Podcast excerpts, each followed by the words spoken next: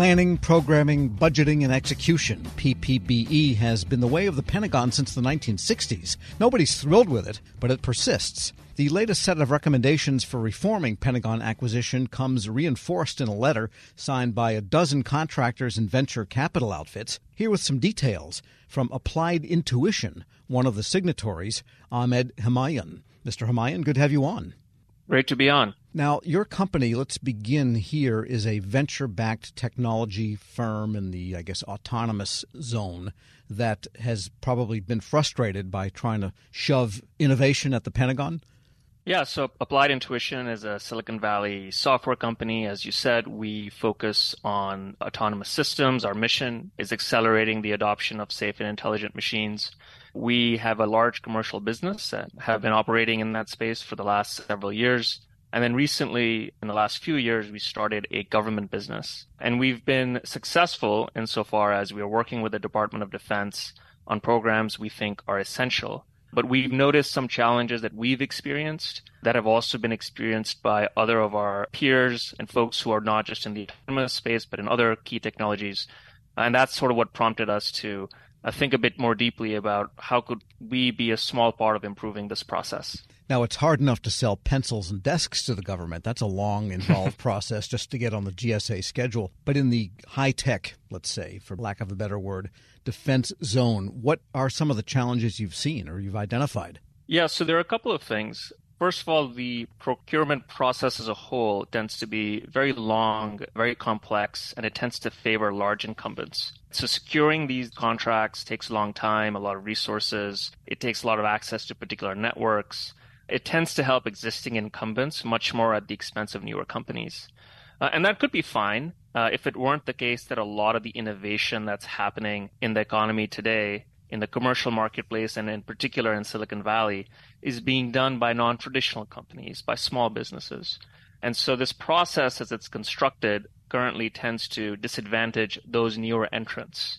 That's one part of this. The other piece here is, and this again is in contrast to what happens in the Valley, there's very limited access to users uh, at the Department of Defense. So in the Valley, you are developing a lot of software very quickly, you're deploying it quickly, you're learning from users. The whole idea is to iterate quickly, to experiment, and then scale what works.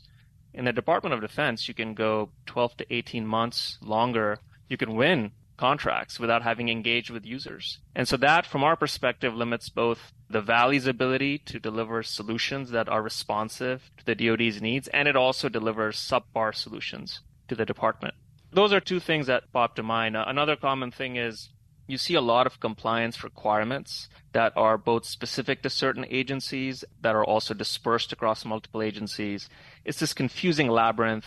It's not clear what requirements are critical to have immediately what can be deferred. And so all of that for newer entrants to the ecosystem becomes fairly challenging to navigate and introduces friction. Whereas if you're an innovative company, what you want to do is prove that your software or your other commercial capability works. Sure. And you want the ability to demonstrate it and do it as quickly as possible. And this just introduces friction into that process. Well, give us an example of what it might be like to do business with a commercial client and access to users and so forth. Give us a typical case history of where you've had success commercially and what that looked like, especially that idea of access to the ultimate user of the product.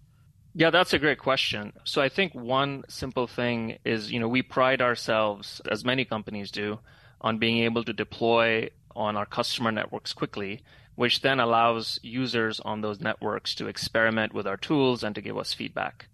We can do this typically within weeks uh, in the right corporate environment, sometimes less than that.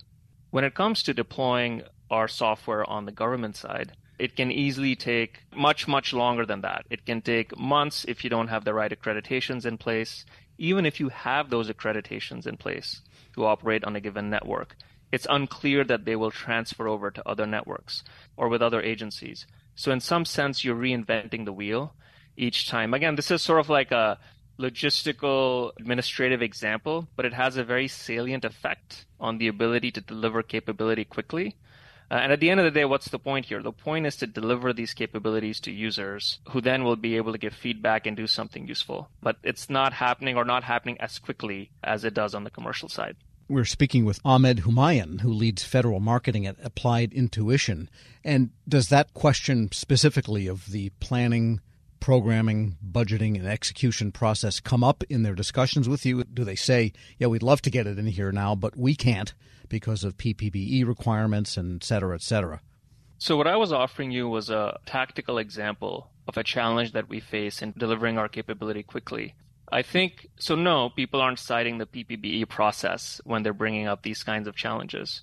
Where I think the broader PPBE process, and really that's, as you well know, is part of a broader set of processes like the JCIDS process, which defines technology requirements, the PPBE process, which budgets for them, and then the acquisition system, which ultimately procures solutions against them. This whole web of systems works over a multi year period it defines requirements very rigidly in the beginning. It budgets for them in a very rigid way in the middle, and then it procures them through a drawn out process that's often opaque to industry.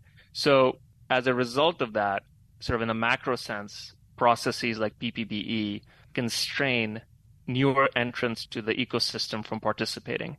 All right, so you have signed a letter urging the Defense Secretary to really take a hard look at the Atlantic Council recommendations, and there is some crossover, I guess, in the ecosystem of the Atlantic Council study of this whole acquisition and inculcating technology question with a commission that's looking specifically at PPBE. And so, what in the Atlantic Commission that you signed to underscore do you feel are the most important things DoD could do? To speed up adoption of new technology and innovation? Yeah, for sure. I mean, so there are several things. I mean, I think the first thing is to start with recognition of the macro point, which is that the center of innovation used to be the DoD. Now it's shifted to the private sector. We know this just based on the level of investments that are being made. So if you look at the fiscal year 2024 budget, it spends maybe 145 billion dollars on R&D. If you look at how much VC spent in the commercial side, for example, in 2022, it was north of $200 billion based on how you calculate. So there's a lot of commercial investment that's happening. It's not being effectively leveraged by the Department of Defense. That's sort of the core problem that we think the department should address and that the letter and the commission recommendations attempt to address. So then what are the things that are being recommended that could help inject that commercial innovation into the department? So there are a couple of things. One thing is building on successes to date. So, for example, we shouldn't say that the acquisition process has been completely static and there haven't been attempts to to improve. There have. The uh, Department of Defense created, for example, the Defense Innovation Unit, the DIU, that has played a central role in injecting commercial technology into the Department of Defense, but it has not been well funded. It has not been given historically a lot of authority to procure technology. Now, recently, and this was in fact a recommendation in the report that was released a few months ago, it's been elevated as a direct report to the Secretary of Defense. So that was a great step. So, what are other things that can be done to build on that? One thing is providing funding to DIU to directly be able to fund technologies, to work on consolidating the efforts being done by other innovation organizations within DoD. There are actually many of them. There are organizations in all the different services. There are organizations that straddle the services. But these need to be coordinated. They need to be consolidated so the department has a better sense of where is the actual both demand signal within the department for specific technologies, and then also where in the commercial marketplace are solutions that can fit those needs. So funding those efforts correctly and consolidating those efforts is going to be the key here. And if you look at some of the solutions that are floating around that should be inculcated, such as yours or such as something in artificial intelligence, they all seem to be software.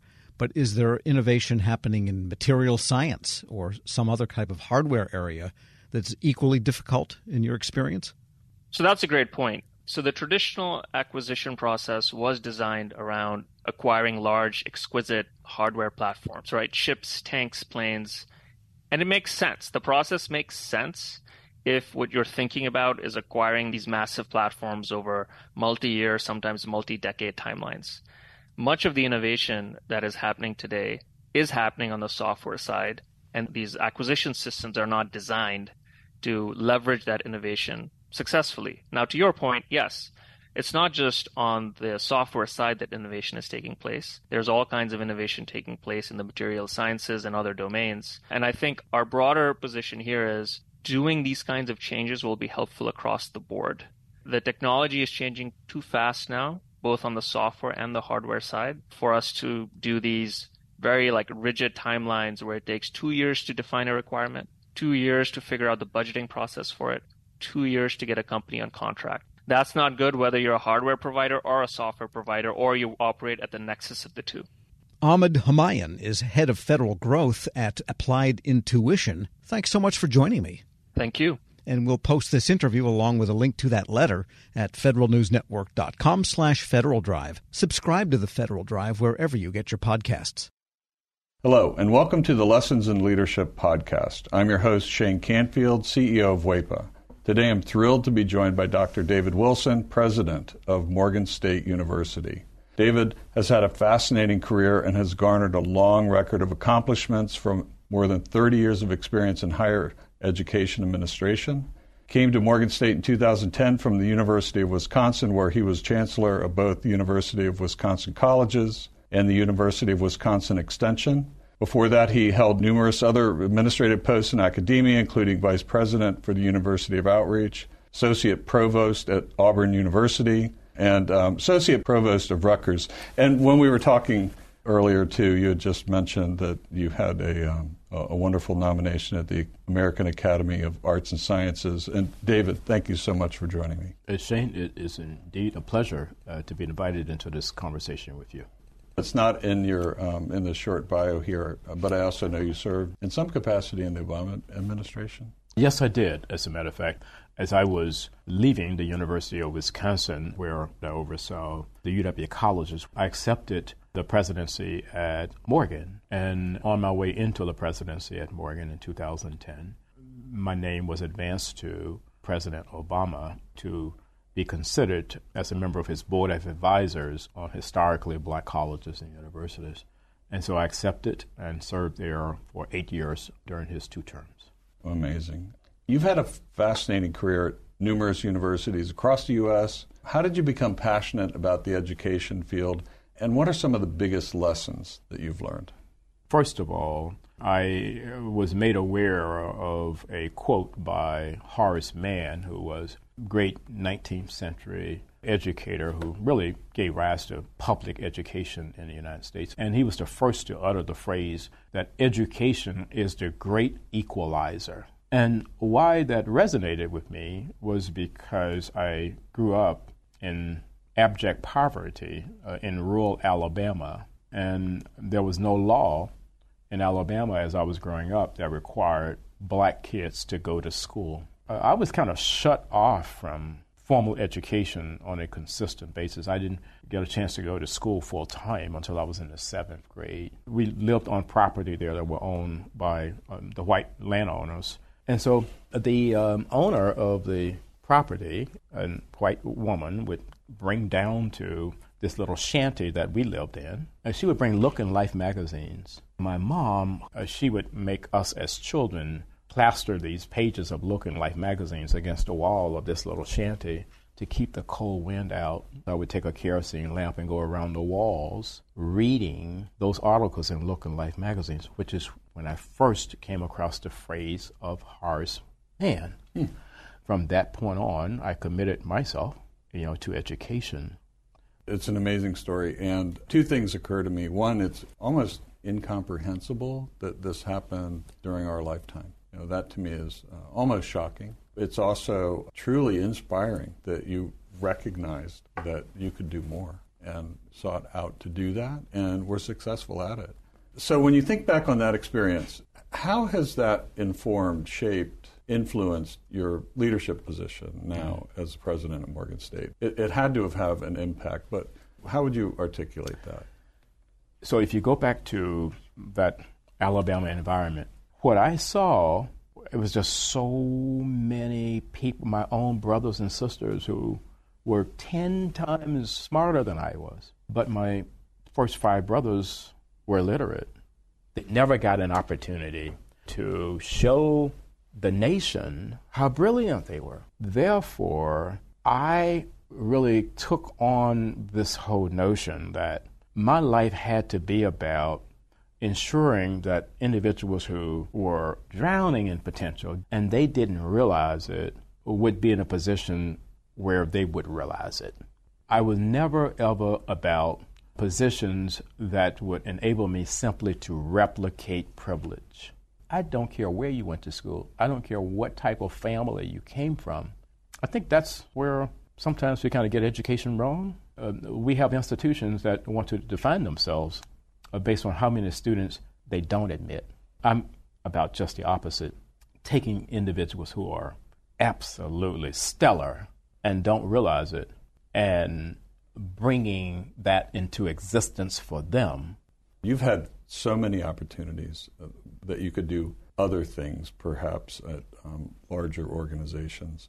But you're where you want to be on purpose, by design, for the kinds of reasons you just talked about, that it's, it's fulfilling. But can you talk a little bit more about that?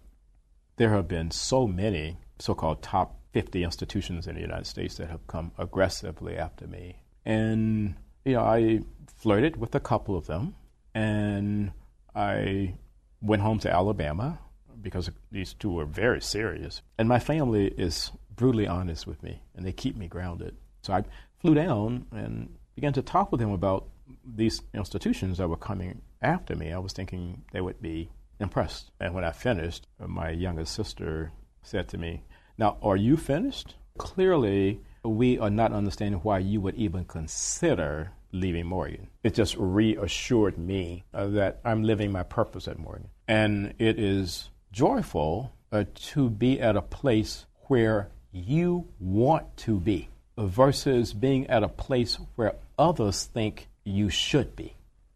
One question that I always have to ask is there one leader or maybe a couple of leaders that have inspired you, that have you mentioned Horace Mann. I don't know if, if that fits in this category, but what might be a couple of leaders that you remember that, that inspired you, that gave you purpose, helped shape your life? In 1989, when I was selected as a W.K. Kellogg Fellow, we had to be introduced to leadership that was different in a lot of ways than the leadership that we had been exposed to.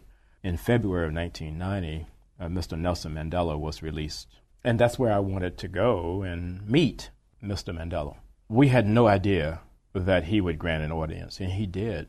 He granted an wow. audience, and uh, Mr. Walter Sisulu did as well. So here I am, having grown up in Alabama. I harbored some anger toward the society there that kept me from realizing my potential and then kept so many others like me from ever realizing their potential.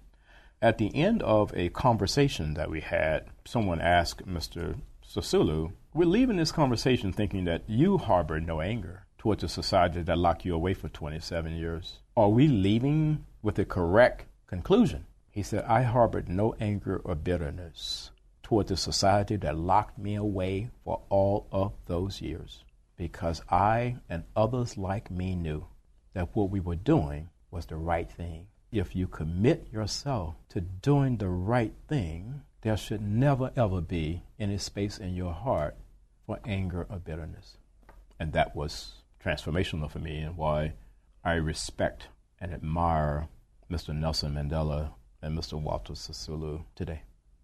That is a great story. And it, you know, with all the accomplishments through your life, I'm sure it had a great impact on your ability to, to go as far as you have, and you're still going. Well, uh, I, I, have a takeaway in, in terms of leadership lessons I've learned. We would be well served as a nation if I think we created these opportunities for young people at various stages to really, first of all, see the United States. And then we need that same opportunity globally. As a result, when you do that, you understand the history over here, you understand the culture over here, you understand, and you got to understand the world beyond an intellectual understanding you want to think of your maturation in a way where your brain can never, ever, ever be hacked. so that's sort of the way. That's sort of I, the way that I kind of see all of that. You that's know? brilliant. And um, being born in rural Southwest uh, Kansas, flyover country, as they say, I can I can tell you that your your comments about travel and getting out not just reading about it, but actually traveling. It, it really is important. It's absolutely critical for someone's personal development. I, I, I happen to think so. Well, Dr. David Wilson, thank you so much. I love every single piece of today, but also your life story. It's really impressive, inspiring, and thank you for sharing it. Shane, thank you very much for inviting me to have this conversation with you again. And I'm Shane Canfield, CEO of WEPA. We'll see you next time on the Lessons in Leadership podcast.